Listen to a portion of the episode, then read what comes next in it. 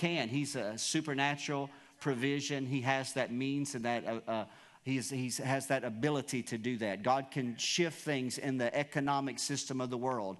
I cannot say that God is the author of the economic systems of the world, because often they are corrupted.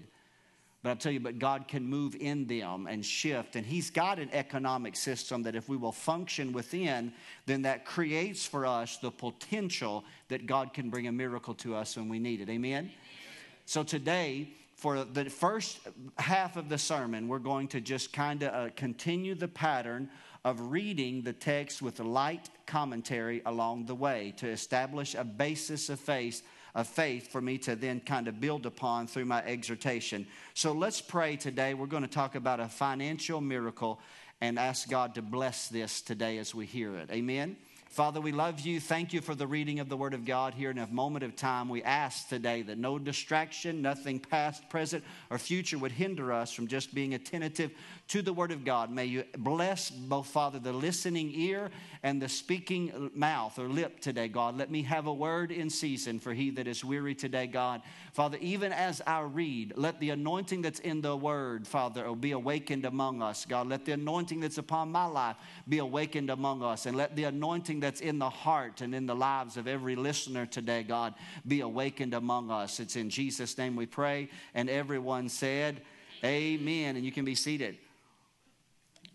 Now let me say this as a preface before I take you to several passages of Scripture we're going to read quickly. Again, I'm not going to apologize for borrowing from my preaching time for a rather lengthier time of just simply reading the Word of God. I've chosen to read from the New King James translation of the Scriptures here over the latter few weeks of time. Let me say this. It's important that I understand, that you understand that this is my belief, and that is the context of um, financial need or financial um, miracle or the seed and the seed and the sower kind of teaching. I understand that has been exploited in our generation. I understand that there are oftentimes people, either charlatans or people with good intentions, that take advantage oftentimes or fall prey to different things, and they uh, coerce people into a context of giving, promising them something that is not either biblical or that is uh, that they themselves cannot provide. And uh, we, we recognize that does exist out there. But just because that exists out there does not take away from the truths of the Word of God, that God has a responsibility for his children that we can learn to function in. And how many of you know it is a learning process? We have to grow and develop. And it's always my desire as your pastor to teach the principle. You meditate on it, ponder it. And once that principle becomes truth in your life, it will become a part of who you are. It will never be coercion. Giving would never be forced. It will never be coerced, or you will never feel manipulated, but you will find motivation from the Word of God. You will be moved by what you believe. Come on, somebody. And so that's my responsibility to you, is to teach the principles and then let the Holy Spirit write that on the tablet of your heart. And in my personal opinion, you cannot talk about even the context of a financial miracle, to which we're going to get in a few moments, but without, without beginning just at the foundation of financial responsibility to God in the Scriptures. And that starts with our belief in the tithe. Now, I understand tithing is an Old Testament concept. I understand that in the context that we are not under the law, but we also understand that the principles of the law that we can study and we can learn from and we can glean from them. And Romans fifteen and four says, those things that were written aforetime were written for our learning, upon whom the ends of the world have come. So we're able to go back and look at them and, and see them in light of how God gave them to ancient Israel and how he blessed them accordingly, and believe that if we extract the principle out of the precept, then God will add blessing to it in our life as well. Amen.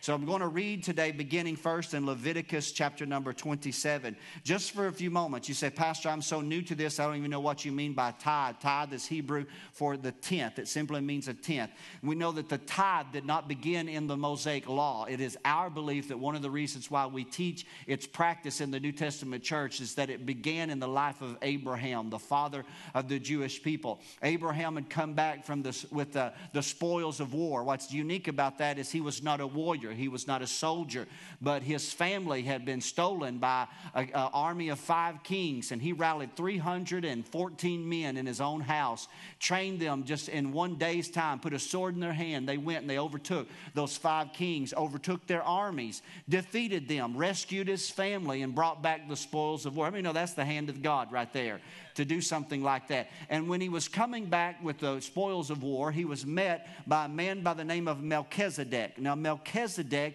was the king and the priest, which is un, not typical for that culture. Typically, there's the priesthood and there's the kingship. But Melchizedek was both a king and a priest, and he was the king and priest over a place called Jerusalem, which would later be Jerusalem. And so he is figurative of a person that you and I know as Jesus. Jesus, who is the Messiah. The Bible tells us that Abraham presented to him a tithe of the spoils of war, and Melchizedek, who was greater, blessed the lesser. Melchizedek, the kingly priest, blessed Abraham and his household as he brought the tithe forward. Now, in the Mosaic Law, Leviticus twenty-seven, it says, all the thirtieth verse, and all the tithe of the land, whether of the seed of the land or the fruit of the tree, it is the Lord's. And this is what will help you when this becomes a part of the way that you see your financial, if I can use this word respectfully, obligation to God. It is holy to the Lord.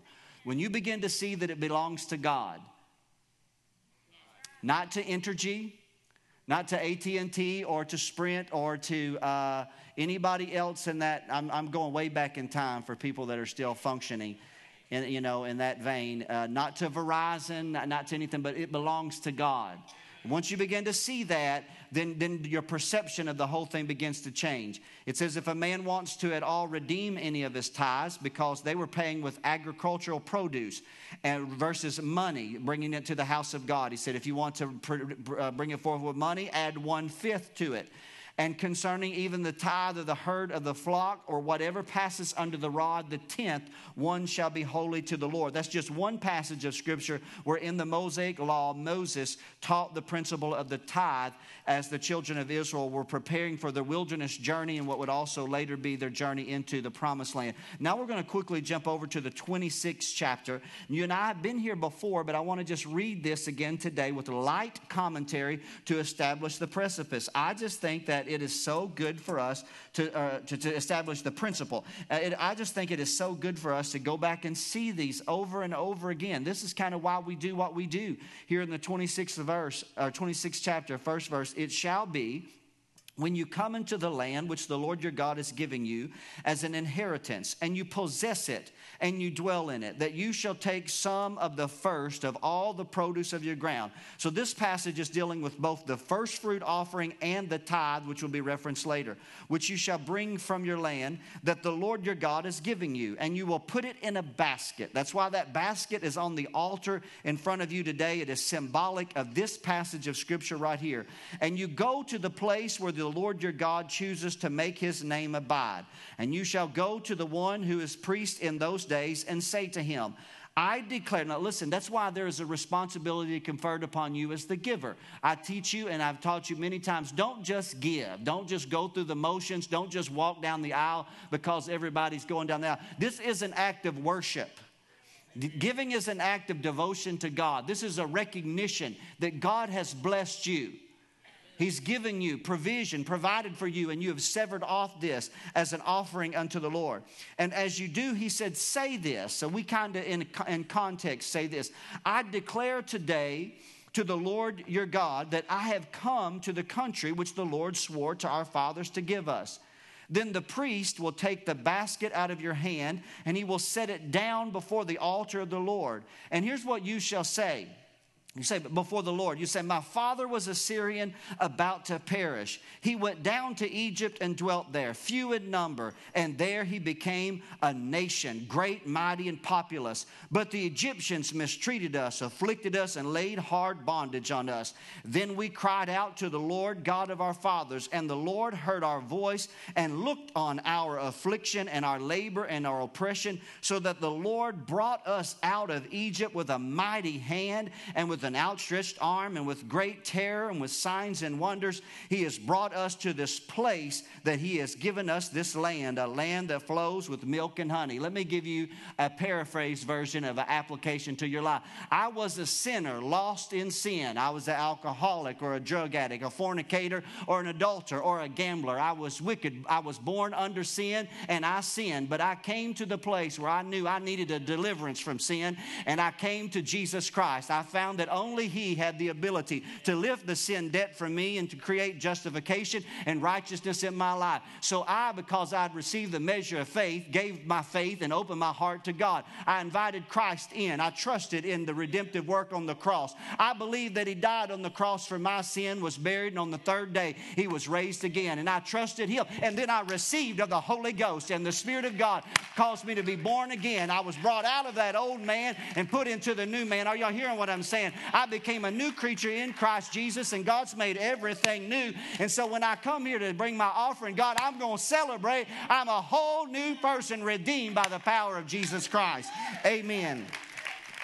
Now, that's not in the text, but it is in the text, if you'll read it carefully. And so now, behold, I have brought the first fruits of the land which you have given me. And you set it before the Lord your God, and you worship before the Lord. You dance, you sing, you fall prostrate, you clap. You just get beside yourself because God blessed you. The hands that you used to steal with, now you bring an offering to God, and it's acceptable unto him.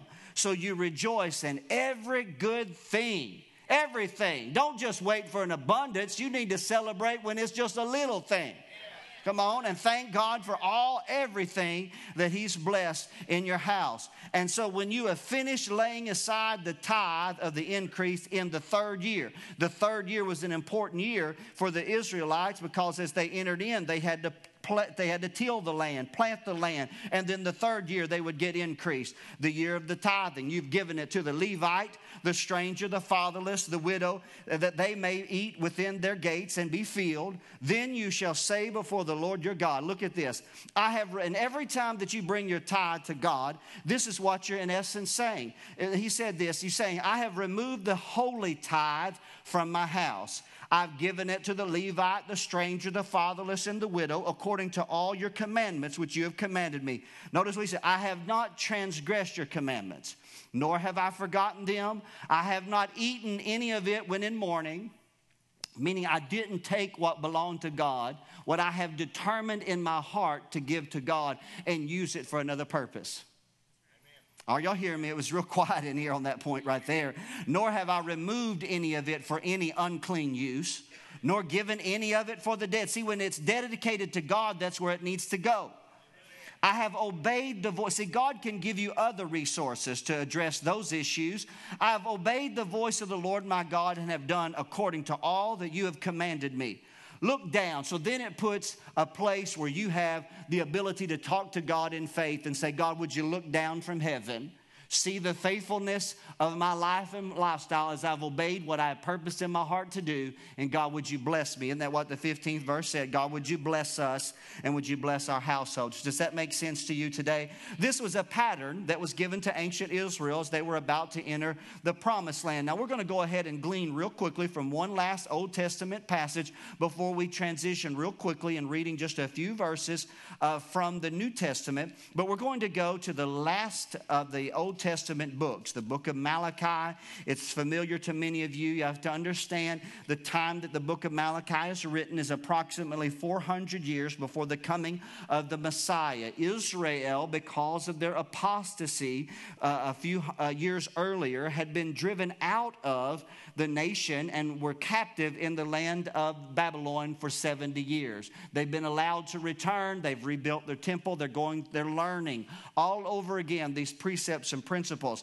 Unfortunately, many were neglecting the responsibility of the tithe that was given to the Israelites to provide for the Levite, the stranger, and the widow, and the things that were mentioned previously in the book of Leviticus. And so now the prophet Malachi gives a sharp reproof. I have heard people manipulate the church with this passage of Scripture. I've seen oftentimes pastors take this passage and, and, and if to a degree, attempt to manipulate people's giving versus putting them in the accurate and the right right context of application. I'm not doing so today. I'm simply looking at it as a learning point. Because here in this passage, there is a reproof. God can reprove us. Matter of fact, if you don't receive reproof from God, the Bible says you're illegitimate and not even His. Because if you're a child, then God corrects those He loves. I thank God He corrects me when I'm out of order and I'm not walking according to what He expects of me. So here the prophet is reproving the nation as a whole, and he's saying, will a man rob God? And so they ask, yet you have robbed me. Or God is saying, yet you have robbed me. But you say, in what way have we robbed God? How can we rob God? And so God responds and say, in tithes and offerings. And so God speaks now to the nation of Israel as a whole, four hundred years to the coming of Christ. You are cursed with a curse, for you have robbed me, even this whole nation. Robbed God of the, the opportunity to pour out blessings upon them because of their failure and their breach.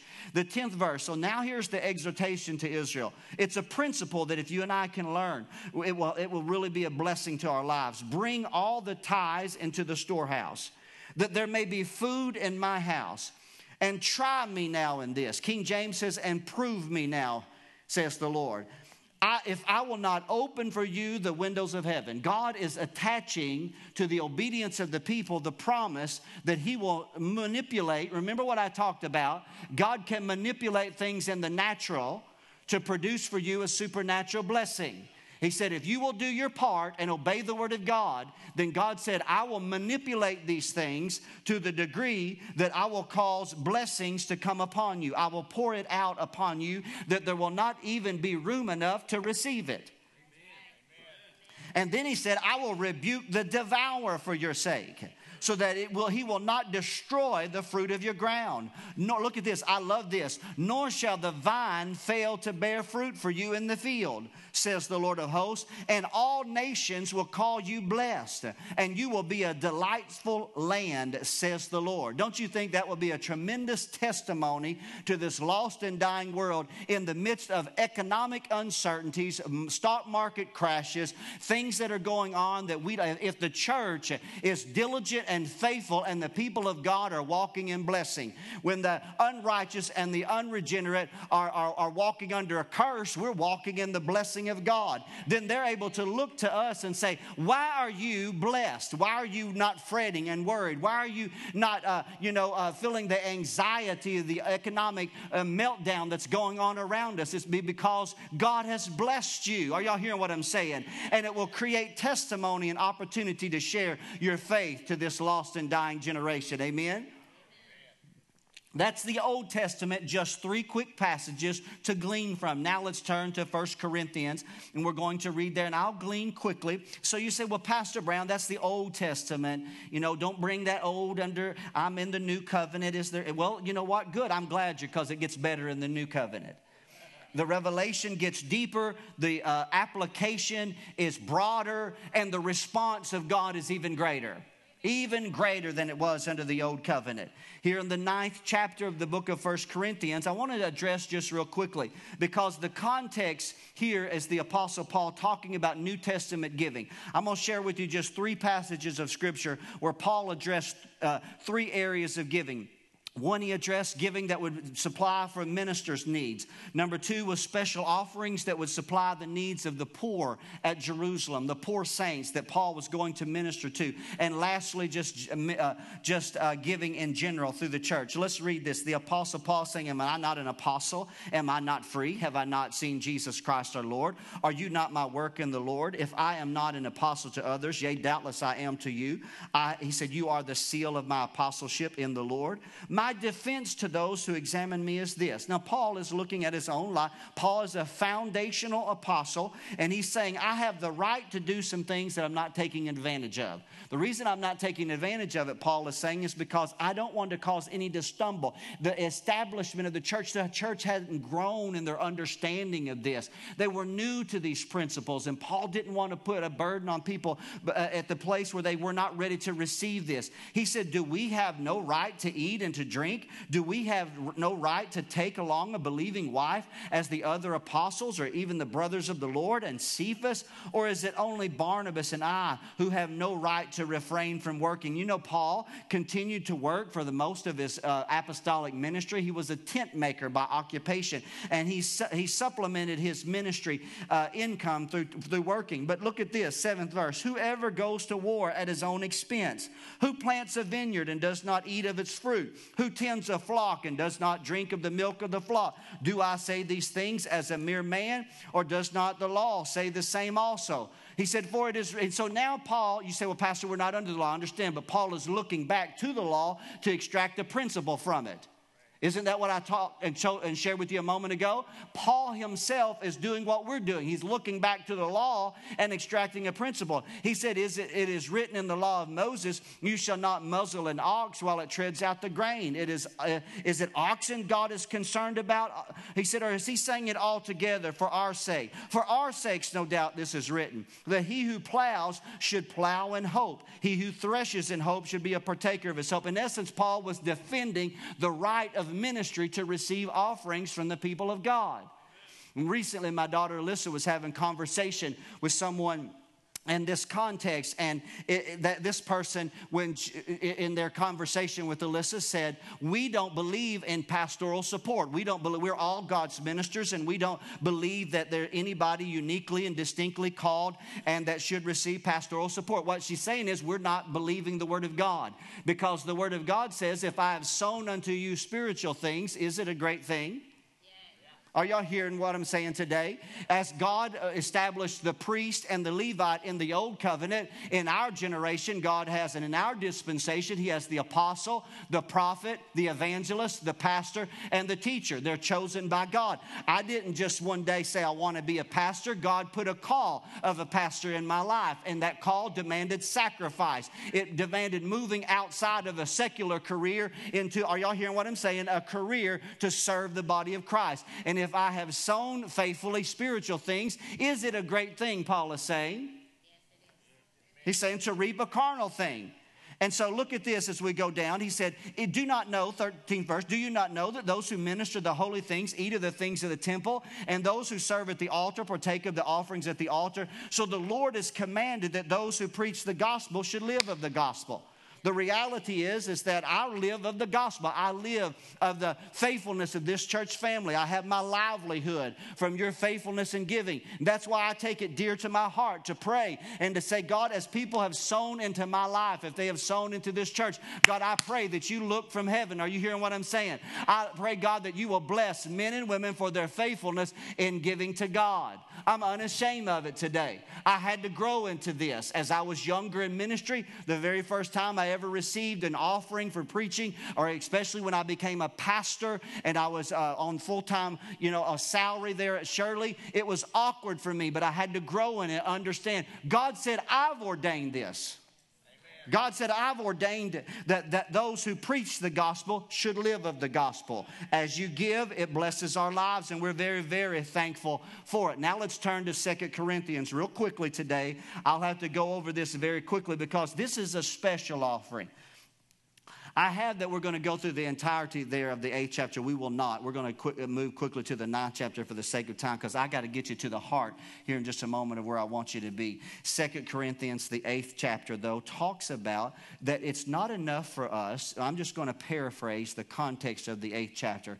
Paul here is preparing the church at Corinth to receive a special offering for some of the poor saints that are in Jerusalem. And there's going to be some apostolic leaders that are going to come in advance and receive the offering and take it from them. So Paul is exhorting them with words like, don't just have a desire, but let there be a follow through. How many of you have ever had in your heart and mind a desire to do something that you failed to follow through with? Are y'all hearing me?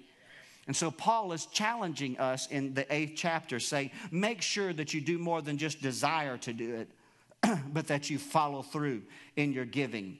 And in the first verse of the ninth chapter, he begins to lay the foundation for those that are going to come and to receive of this offering. But I want to pick it up at the sixth verse. It is more, it is here that it is uh, actually the fifth verse. Let's just go ahead and pick it up there. This is more familiar to us, but let's read it together collectively, and we'll read one more passage of Scripture, and that'll conclude the reading of Scripture to give me a few minutes of exhortation here at the end. Therefore, I thought it necessary to exhort the brethren to go ahead of time and prepare your generous gift beforehand, which you had previously promised, that it may be ready as a matter of generosity and not as a grudging obligation. But this I say, he who sows sparingly will also reap sparingly. Now, is Paul attempting to manipulate their giving, or is he just reminding them of biblical principles? Come on, I believe he's just reminding them of biblical principles. If you sow sparingly, what are you going to reap? You're going to, but if you sow bountifully, come on, what's the promise? How many of you know the Scripture teach us, teaches us about recompense, that we sow, we reap? Jesus said, give, and it shall be given unto you, pressed down, shaken together, and running over shall men give into your bosom, is what Jesus himself said. He said, if you sow sparingly, you'll reap sparingly, but if you sow bountifully, you'll reap bountifully. So let each one give as he purposes in his heart. Every one of us are going to be accountable before God, and you have to purpose in your heart what's right for you to give, whether it be to the, the, the church support on a regular basis, or a special offering, or a benevolent offering. Does that, you understand what I'm saying? You have to purpose in your heart what you're going to give. What I want to do is I want to purpose in my heart what I believe is the biblical pattern. That's why I start at the tithe and then move into offerings, and that's simply the way that is typically taught in our fellowship. But I wa- don't want you to give grudgingly. I don't want you to come to the front of this church every Sunday out of obligation or coercion or manipulation. I don't want you to come because you felt the pressure of the pastor or the teachers or the leaders or the deacon board or the system or the structure. I want you to give because you saw a principle in the Word of God, and God wrote it on the tablet of your heart, and now you purpose in your heart that as God has given to you, now you're going to give. Come on, somebody. And you're going to prove the Lord. Now look at this. God loves a cheerful giver. There ought to be excitement in our giving to the kingdom of God. I know we've lost a little bit of excitement about it because of the abuse of many in the Pentecostal charismatic movement, but their abuse should not take away of the necessity and the desire in our heart to say, God, I thank you for letting me be able to give, God, into the kingdom of God, knowing that what I do in private, you're going to bless me openly for. This passage goes a little further. God is able. What a powerful exhortation. God is able to make all grace abound towards you. Now look at that. Get that down in your heart. That's not just talking about one area of your life. God can make all grace abound to you in every area of your life, that you will have a sufficiency in all things. That way you'll live your life in the confidence that God is for you. And He is not against you. And God is blessing your life in every area. Not just in your financial uh, life, but in every area. All grace abound. You will have an abundance for every good work. He has dispersed abroad. He's given to the poor. His righteousness endures forever. Now He who supplies seed to the sower and bread for food. Look at this. Here's where that passage of Scripture comes from that I quote almost every Sunday. God says that I will give seed to the sower. And then He said, and I will give bread for your food. Because as you sow the seed, you've got to eat as well, so God's going to provide for you. And not only is He going to provide for you, He said, then I'm going to multiply the seed that you have sown and then increase the fruits of righteousness while you become enriched in everything because of your liberality, which causes thanksgiving through us to God. For the administration of this service not only supplies the needs of the saints, but also is abounding through many thanksgiving to God. So think about that. As a fellowship, not only do you help provide for me and JoJo and for Shane and Brent and our living, and we are thankful. And I guarantee you, I am not alone in my prayers of thanksgiving to God on your behalf. I guarantee you these men echo my voice into the presence of God. They echo my words. They are saying in similarity the same thing that I am. God bless this people for their faithfulness and giving to God. But it's not us alone, because you, as you give, we give to missions. Come on, there are Africans somewhere that's going, God bless Heber Springs First Assembly of God. There's somebody in Europe that's saying, God, I'm praying for the men and women of First Assembly of God because they sent the missionary over here that preached to my family, and my family got saved, and now I know Christ because of their faithfulness. So somebody is praying for you because of your faithfulness and giving to God. And as he goes on down in this passage of Scripture, he says, by their prayer for you who long for you because of the exceeding grace of God. Last passage today I'm going to omit. I'm going to only exhort from it. You're familiar with much of it. It's in Philippians chapter number four, and it's in that passage of Scripture, the tenth verse through the twentieth verse, where we extract one of the most famous and most often quoted uh, passages in all of uh, Christianity. Matter of fact, I'm wearing a wristband. Didn't even know it. Uh, that says it. It's Philippians four and thirteen. I I can do all things through Christ who strengthens me. It's the most taken out of context quotation in the entire Bible. Because if you don't read the twelfth verse, you don't understand the thirteenth verse. Because Paul is talking about his financial situation in the twelfth verse when he says, I know how to be abased and I know how to abound. I know how to have plenty and I know how to suffer need. What Paul was saying is, I can endure the ups and downs of the econ- economic changes that are swirling around me. I'm not going to lose hope. I'm not leaping from the building if the stock market crashes. Come on, somebody. The stock market is not our provision. The, the company moves to China. We're, we're not, we're not, we, we, we might get frustrated and want to vote in a new politician, but I'll tell you what, our provision is from God. I know how to have plenty. I also know how to suffer need. And that's because I can do all things through Christ who strengthens me. And later in that chapter, Paul spoke about, he said, I'm not saying this to you out of uh, trying to create a coercion. He said, but fruit that may account to, uh, that may account to your account before God. That as you give, God takes record of it. And this is where nineteenth verse, fourth chapter of the book of Philippians, Paul said, and so therefore, as you sow into ministry, you sow into the church, you give faithfully on a regular basis, he said this, God will supply all of your need. So listen, that passage is often quoted out of context too, because the need is created through giving. So as I give, I create a need. So when God sees that I gave, then God said, I'll meet your need. But if you're not giving and you're eating your seed in your time of need, you're not giving God the opportunity to do what He wants to do. God wants to bless you abundantly. Are you hearing what I'm saying? But if you're not creating the need through giving, then God is a little bit limited in the wealth and resources that He can sow into your life. Philippians, the fourth chapter, those are context of passages from old to new. So let me say this and kind of summarize that before I conclude with just a few exhortations about where I wanted you to be. The conclusion is this. God's expectation is that everyone should be faithful. Everybody. You know, uh, an equality in the sense that this person needs to give just like this person needs to as well. See, the Bible, if we had read the eighth chapter of the Second Corinthians, it said it's not counted for what you don't have. It's counted for what you have. So let's just use this per example. Let's say we had an offering and people were going to tithe. And so somebody who was very wealthy had a big week and they received a ten thousand dollars uh, income that week. Thank God. That's Lee A. Brown Ministries Incorporated, by the way. And so you brought your one thousand dollars tithe. Now, somebody in the church didn't have that amount of blessing and they had a one hundred dollars week, but they brought their ten dollars offering. In the eyes of God, both are the same. Both are faithful. Both are given out of what's been given to them. Come on. And so therefore God can bless both of them. And so it's that God wants all of us to be involved, but you got to be fully convinced in your heart.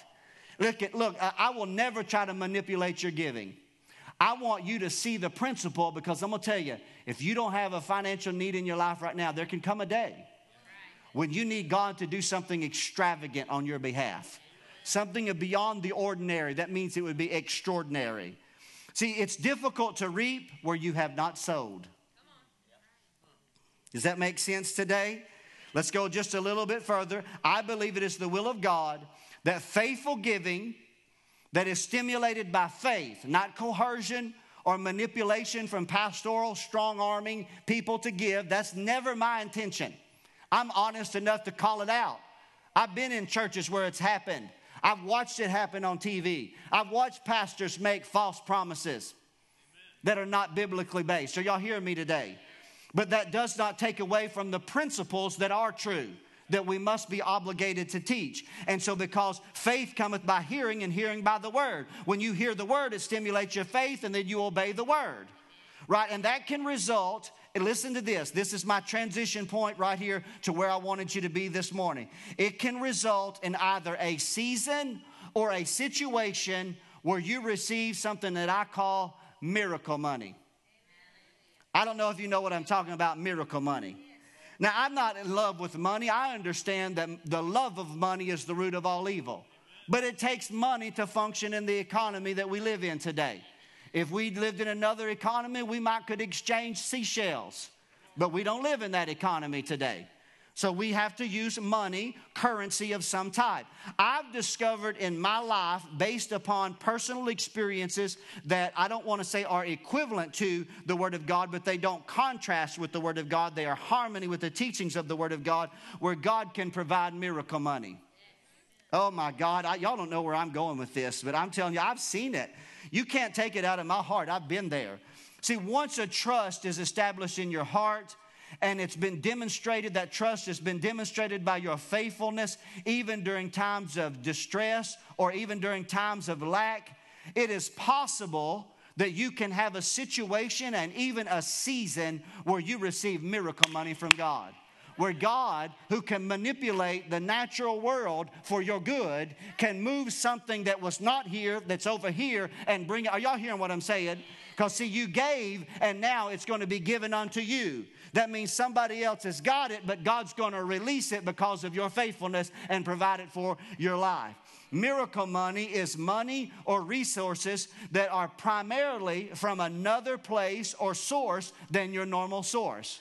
But now I believe God can make your normal source surge as well at times. Does anybody understand what I mean by that? Let me give you an example. The Apostle Peter, before he became an apostle, was a fisherman in Capernaum. One day he lent his boat out to a roving rabbi by the name of Jesus of Nazareth so he could teach. He pushed out from the seashore and he taught the Word of God. When he finished teaching, he turned to Peter and he said, Peter, he said, I want you to go back out into the deep. We're by the bank now. Let's go out into the deep. And he said, let your net down. And he said, we'll take up and see if we make a catch. Peter, must have been summertime. They fished at night. Said, do you not understand the economy? Do you not understand the times that we're living in right now?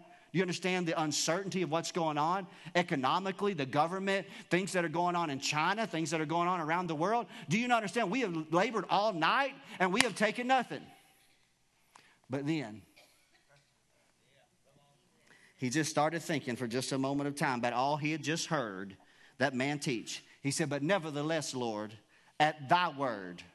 So he pushed his boat out a little farther into the deeper water, the water that he had just fished in all night, and he lowered the net down, and God gave a surge to his fishing business. Are you hearing what I'm saying? And all of a sudden, the empty nets were filled up.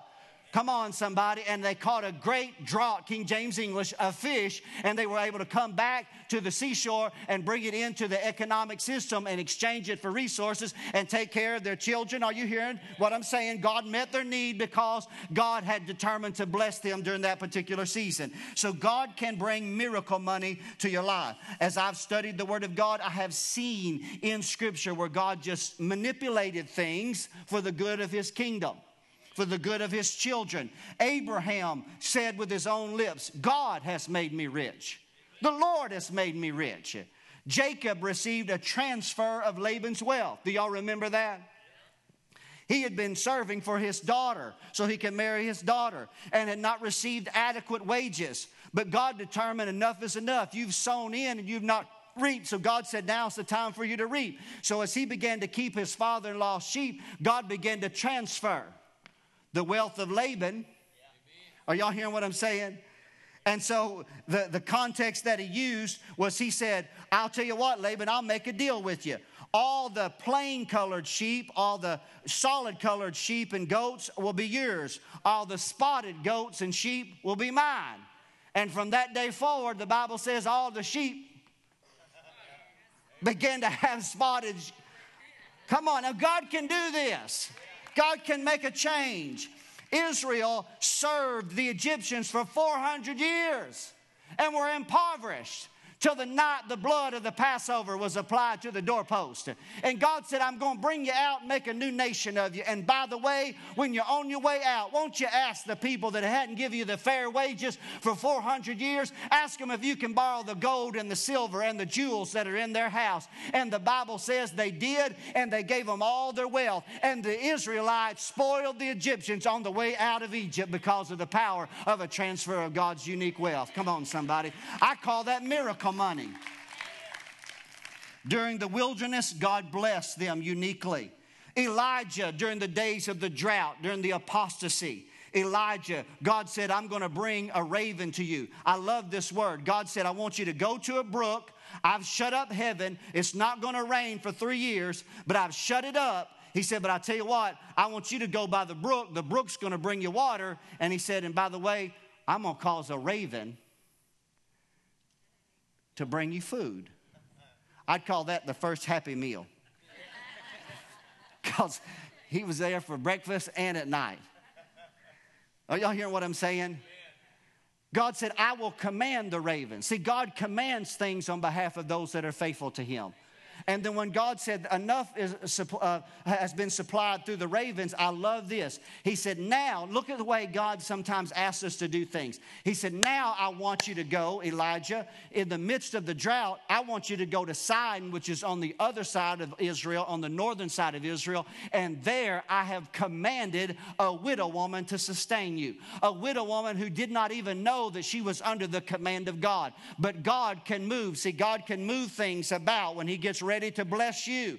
And Elijah is coming up to the gate, and he finds a widow woman with a little child at her side gathering sticks. He asks her, from you know, thirsty from his journey, would you go into the city and bring me a cup of water? And she starts to make her journey to, to, to be nice to the stranger that just showed up. You know the story, First Kings chapter number seventeen or eighteen in that passage of Scripture. And he said, and by the way, would you pat out a little cake for me and bring it to me? And that's when she just had a meltdown. She said, you don't understand. The famine has crippled the city. I don't have any food. I don't have a job. I don't have a check from the government. I don't have anything. All I got is a little bit of meal and a little bit of oil. I'm going to make my last cake. I came out here with my son to gather two sticks so I could cook a little fire, create a little fire. I will pat out a cake. I will give it to my son. I will put him in the corner. I'll sit across from him in the house. I will watch hunger begin to eat away at his flesh.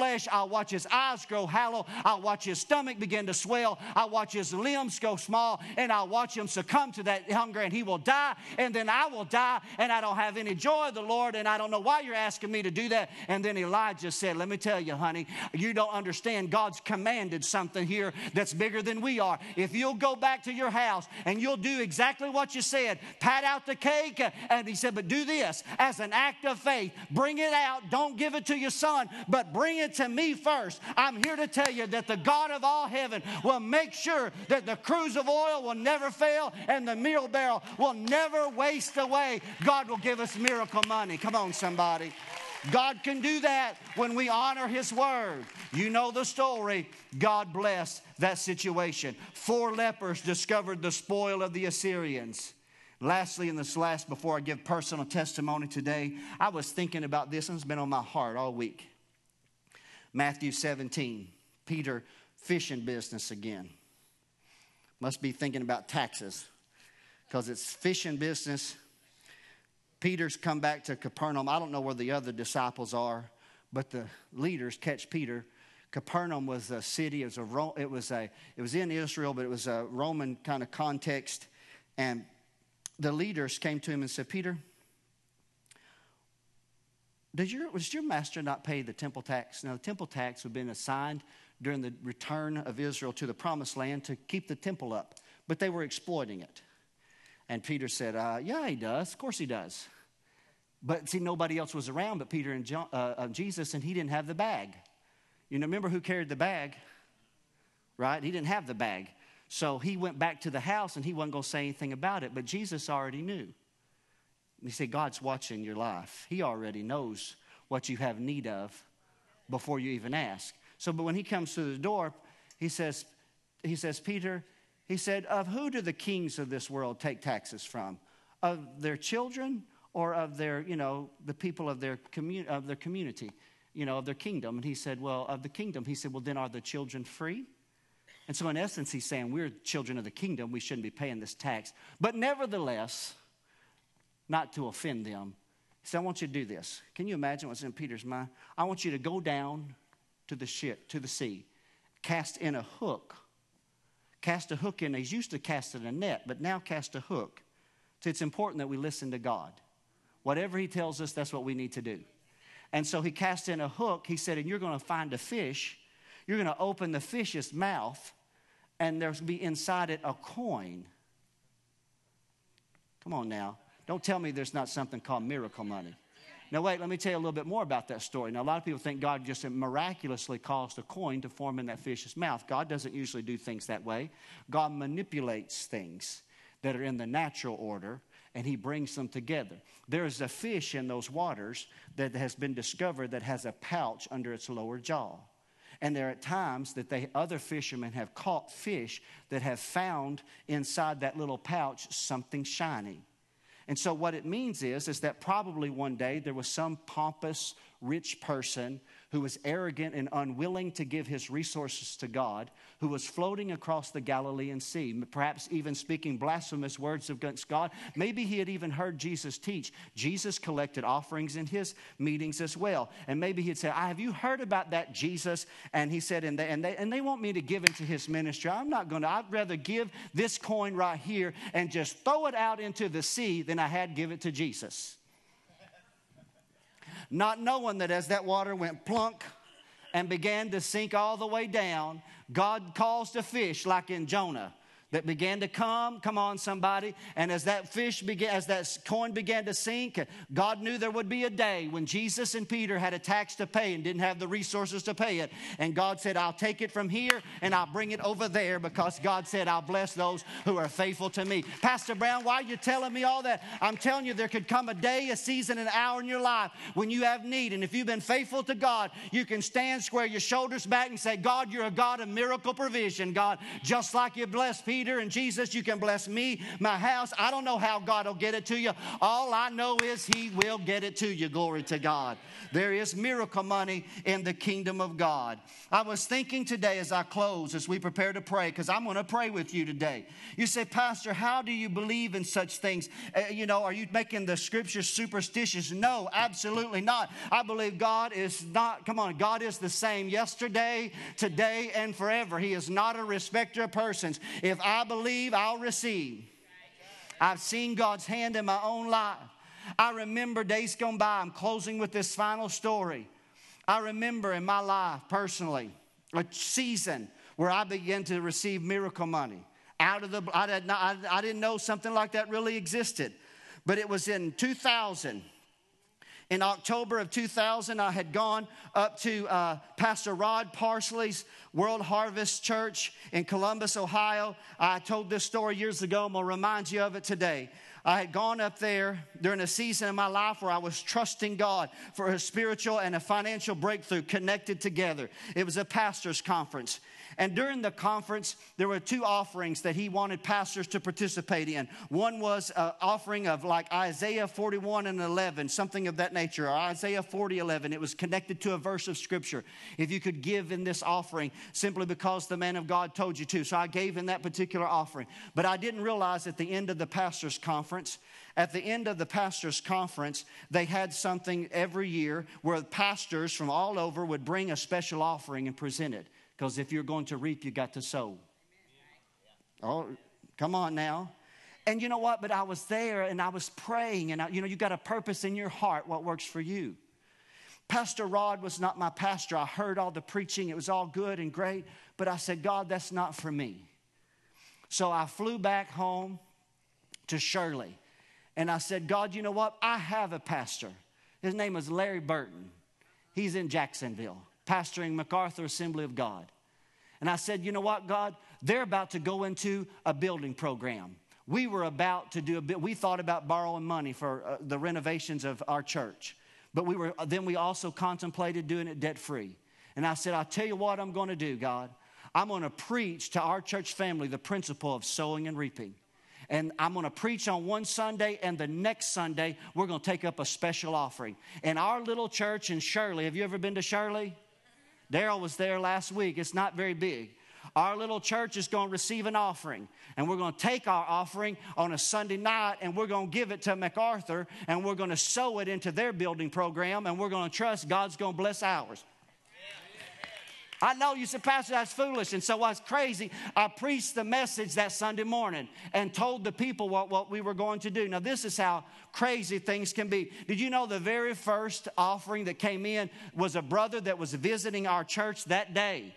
That day, he came. He was very distinguished looking. He was sitting in the back against the wall. And when I, uh, he wasn't going to be there the next week. And here's what he came. He said, you know what? He said, Pastor, he said, I am an elder from Doctor Lester Summerall's church in South Bend, Indiana.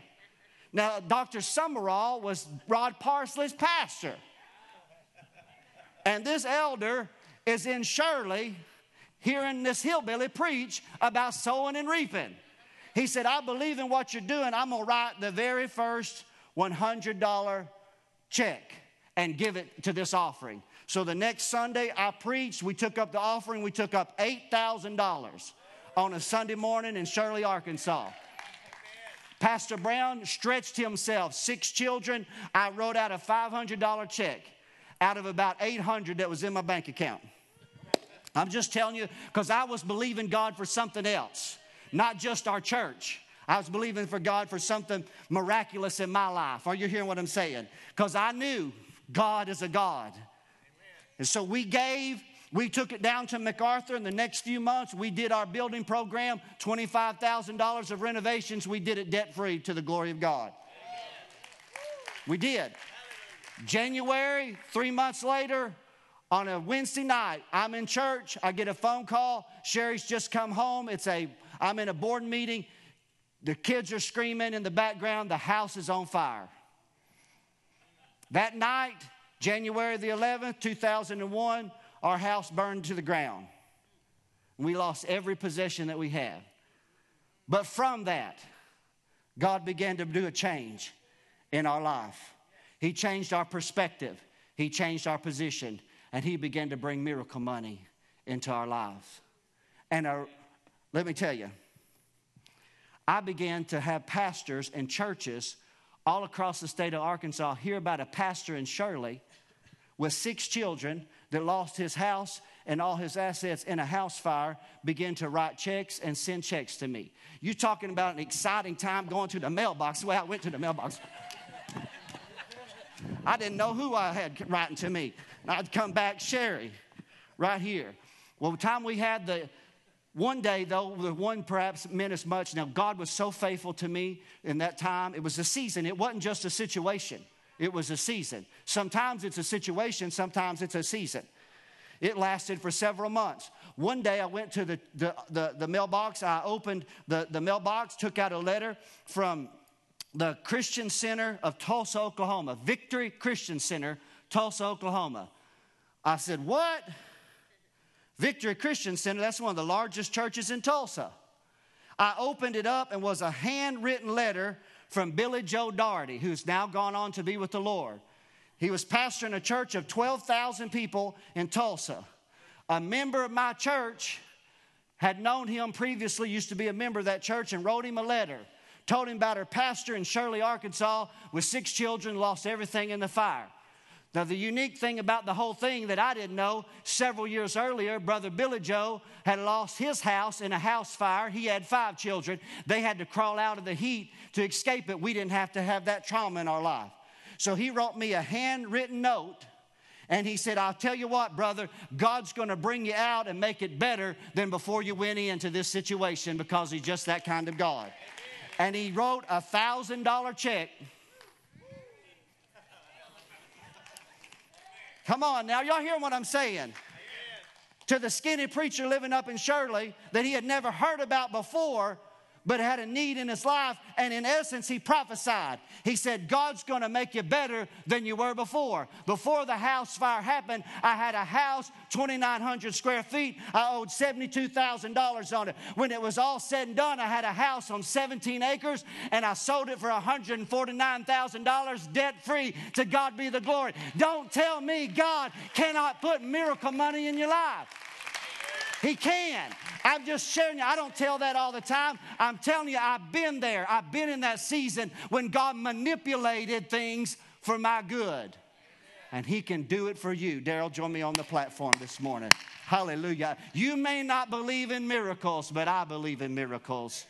I believe in God's unique ability to bless his children financially. His resources he can commit to you, to your life, to your family. And I want to pray with you from a position of somebody who's been there. And I still need God to do miracles today. Amen. Just because you're not in that season don't mean you don't find yourself in another season. Isn't that right? Amen. Elijah was by the brook. It was miraculous. The ravens were miraculous, but it dried up. And God had to bring another source. You may be finding yourself in transition from one place of provision to another place of provision, but I want you to know God is faithful. God is faithful. I'm not saying these things today in any capacity. Very seldom do I ever open up little, you know, fragments of my life and use it as an example, because I don't want you to think in any way I'm trying to be arrogant in that moment. I'm not trying to belittle you, saying, look what, what I did or what I received. I don't believe in comparison. I'm just telling you from personal testimony. I was there. I was there. I saw the flames on the house, but I also saw the response of God's people to bless in the mailbox. And I saw the hand of God and the provision of God in mine and Sherry's life for our family. And I'm telling you, God is faithful. He's faithful to you and I. We just got to believe. We have got to believe. We must trust him today. The principles of giving that we read in First Corinthians nine, Second Corinthians eight and nine, and that I quoted to you from Philippians four, they're there to build faith in your heart, to trust the Lord. I want to pray with people today in this vein, just quickly in closing, but I am going to open the altar. It would be wrong for me not. I'm going to give a twofold invitation. In a moment, I'm going to just simply, my second invitation is going to be, if you're in a season in your life where you say, God, where you're saying, Pastor, I'm going to be honest, I need miracle money. I just need God to do something in my life. I want to pray with you. You know, let me you say, well, Pastor Brown, well, I don't have to have you pray for me. Well, let me just say this. What if you had cancer? And I was here, and I had had cancer, and God had healed me of cancer. Would you want me to pray for you? You need miracle money. I was there. I saw God. I want to pray for you. I'm going to ask God what, in some component of what you did for me, you can do for somebody else. That, does that make sense at all? But I want to preface it first. In a moment, I'm going to have our heads bowed and our eyes closed, because I'm going to give you an invitation that if you have never been a sower, you got to start somewhere, and you got to start sometime. God gives seed to the sower. Some of you, I'm going to be honest, here's what you've been. You've been guilty of eating your seed. Listen, when, when I wrote that five hundred dollar check years ago, that was like half of everything that we owned financially. Had six children. I mean, there was no surplus to take that out of. Are y'all hearing what I'm saying? And so it was a moment where I just said, but God, there's got to be something greater. There's got to be something more. It took faith to do it. Don't comp- I'm not trying to put you in comparison. five dollars might be the faith that you need right now. I'm just saying, but for me, that was my moment where it was just demanding faith of who I was. And I exhibited that faith to God. And I put it where I believe God wanted me to put it. I sold it into my pastor, my pastor Burton. Or I didn't sow it to him personally, but I sold it through the offering into MacArthur Assembly. And But God sees. God sees. But some of you, I want I want to be honest in love to you. I won't call you out. I'm not going to say anything ugly. I'm just going to reprove you in love. You're eating your seed. You're going to restaurants, taking your tithe money. Oh, Jesus, money that's holy to the Lord.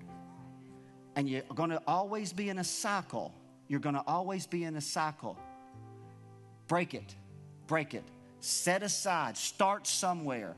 Ask God, God, give me the strength to lay aside what you have purposed in my, what I purposed in my heart that I should bring to you. Let me lay it aside and be faithful in it. I'm telling you, as you do, God takes notice of it. He does.